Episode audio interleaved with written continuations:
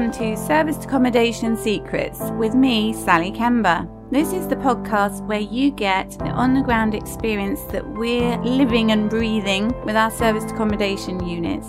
So you get to share our hacks and tips, our mistakes, so you can learn from those and thrive on our success.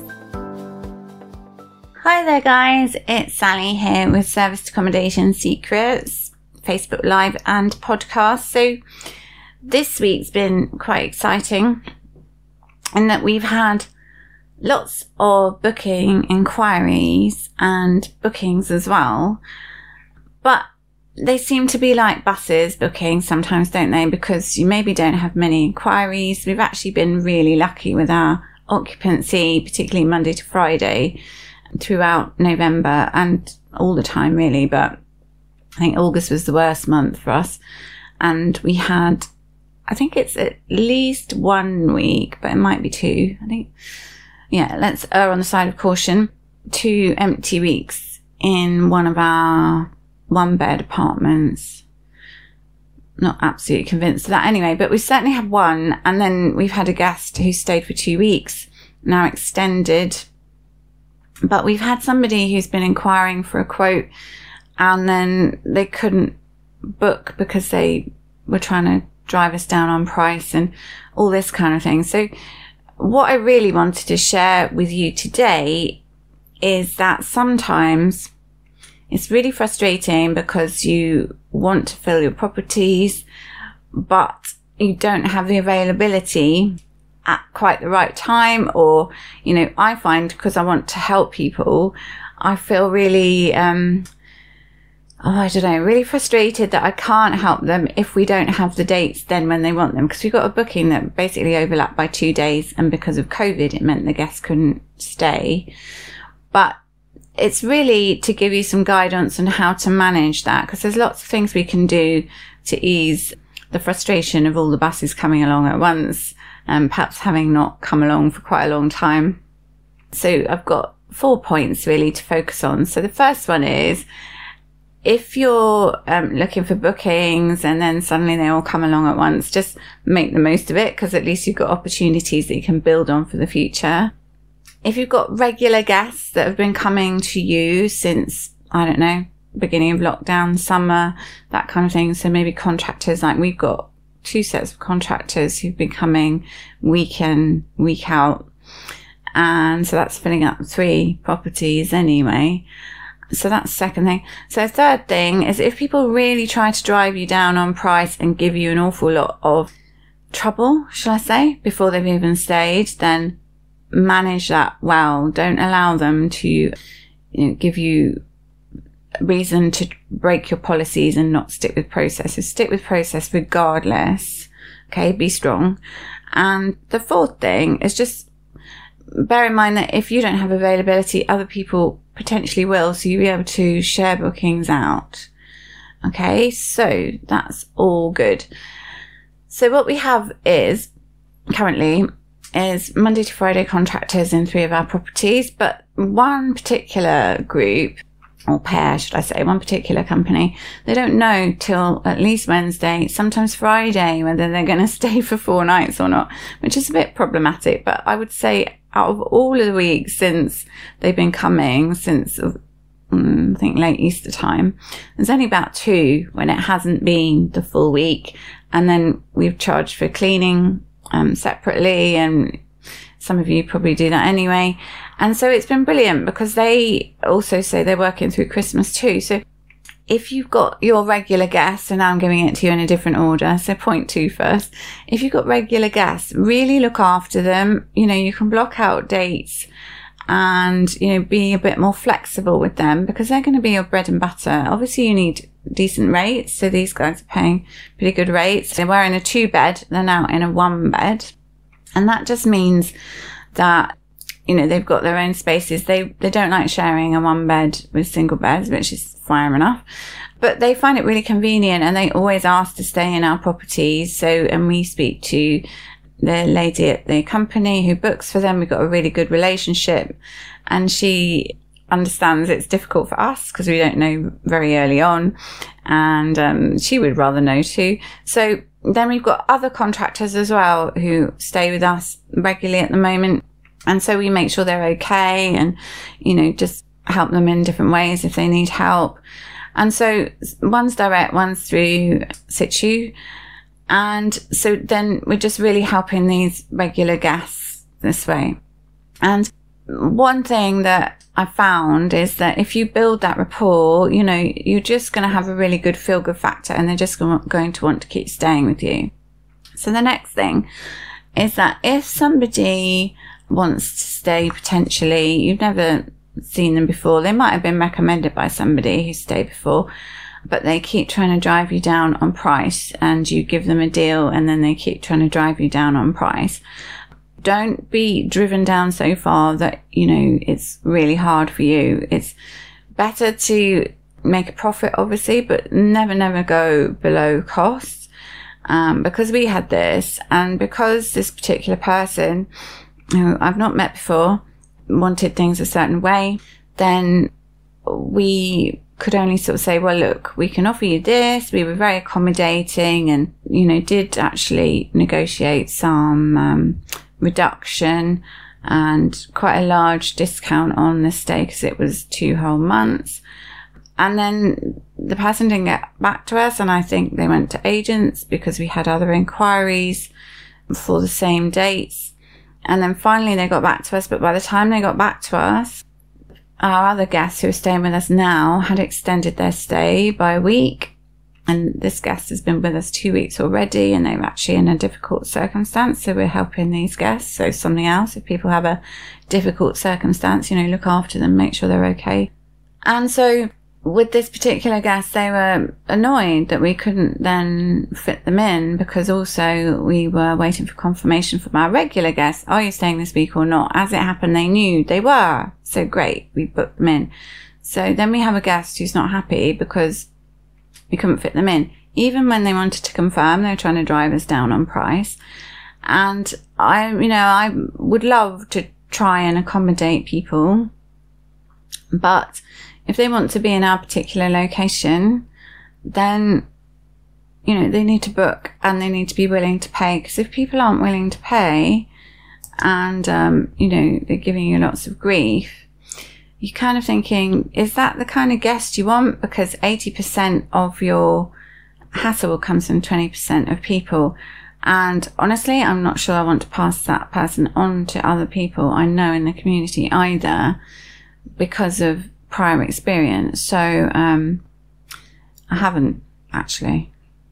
I think I might do that today with a proviso of these are the things that might happen you know, because you don't want to be passing on problems to other people too. It's just my thoughts. So if somebody gives you lots of hassle, don't let them break down what your normal procedures are. So if they say, well, I, I'll pay you when I've checked in and that's not what you do, don't do it. Um, that's what was proposed to us. And we was like, I'm sorry, we can propose this to help you, but we can't accept payment after you've checked in. Absolutely not. And, you know, so you be flexible up to a point, but don't let people harass you in order to make things difficult for yourself because you're only going to have problems later on down the line. So be strong because it's difficult time potentially. If you've got no bookings, you might clutch at straws and let people treat you um, in a way that suits them and doesn't suit you at all business wise because you end up just not getting any money and possibly having damage to your property. And those are the things that are a concern to me in this particular issue. And so bear in mind those things. So the last thing, which I'm doing third because I've forgotten what the first one was, if I'm absolutely honest. Just don't get frustrated if you've got all your bookings at once. If you have got great guests who you know will be they're regular, then you can pass them on to people in your area. Then do that. If you know people in your area who don't have bookings, pass on these bookings and say, you know, I've got these guests, but we can't accommodate them because sometimes you know, like we've got a booking.com booking, we've got some direct bookings, we've got situ bookings from two clients. So it's just a bit of a juggling things. And sometimes it all falls into place like the perfect sort of Tetris and, and perfect kind of jigsaw puzzle. But other times it's like, uh, just can't make it work. But obviously, we're really happy to share bookings with people in our area when we've got good ones to pass on. So if there is a guest who you might foresee some problems with, tell the person who's potentially going to take that booking for you because you don't want to pass on a problem that people just, you know, they're going to say, why didn't you tell me I wouldn't have taken the booking? So be considerate in that way and forewarn people, which I guess is why I haven't done this as yet with this particular inquiry. But I will send out some messages to say, do you want this booking potentially? Anyway, we'll see. So if you have somebody who needs to stay who's coming from overseas, then do check the travel corridors and who has to self isolate because with this particular problem that we had, the guest actually was from India and certain countries, like I think Sri Lanka is on the um, list of travel corridor countries, and some of them changed. It's best to check that because I got so engrossed in trying to sort this out and various ways we could help them that I actually blew it on the fact that, oh God, they couldn't stay somewhere else for two nights and then move to us. They have to have the 14 nights self isolating first. So that's what they need. Um, so make sure you don't leap into something, take somebody's money, and then realize actually you've got to self isolate for two weeks. So we can't have you go somewhere else and then to us. You have to come straight to us. So, you know, if it doesn't work, it doesn't work. And if it does work, awesome. But we have to obviously bear these things in mind. So if you do have too many um, bookings all at once, don't get frustrated. Just think, okay, it's all good. It's an abundance and, you know, you can share and just keep doing your due diligence on your guests. And if you have uh, maybe third parties organizing things for you, because we've had that as well, just make sure everything's smooth and everybody's happy because you can either have not enough communication or an overload. So try and just smooth things out so that people have a balanced amount of communication.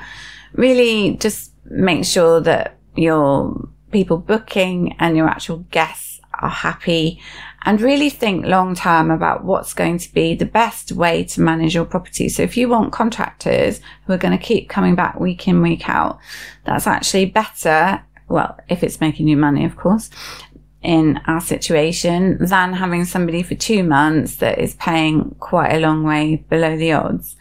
So you've got to work out what your bottom line is and what revenue works well, what's going to be most profitable for you. Because if you can't actually provide the service at all, then none of your guests are going to be able to stay in future. You have to give your property back.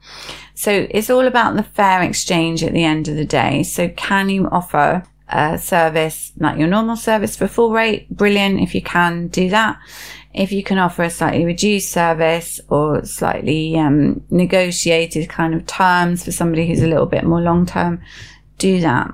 And we've also got things like lots of inquiries that are for January, two in particular through an agent, corporate agent, and they've had to reduce it from six weeks to four weeks because the company isn't allowed to do longer bookings. So that's quite interesting, but they probably will extend. It's just they can't book it that long in the future. So there's quite a lot of uncertainty, I think, and probably quite a lot of frustration with lockdown.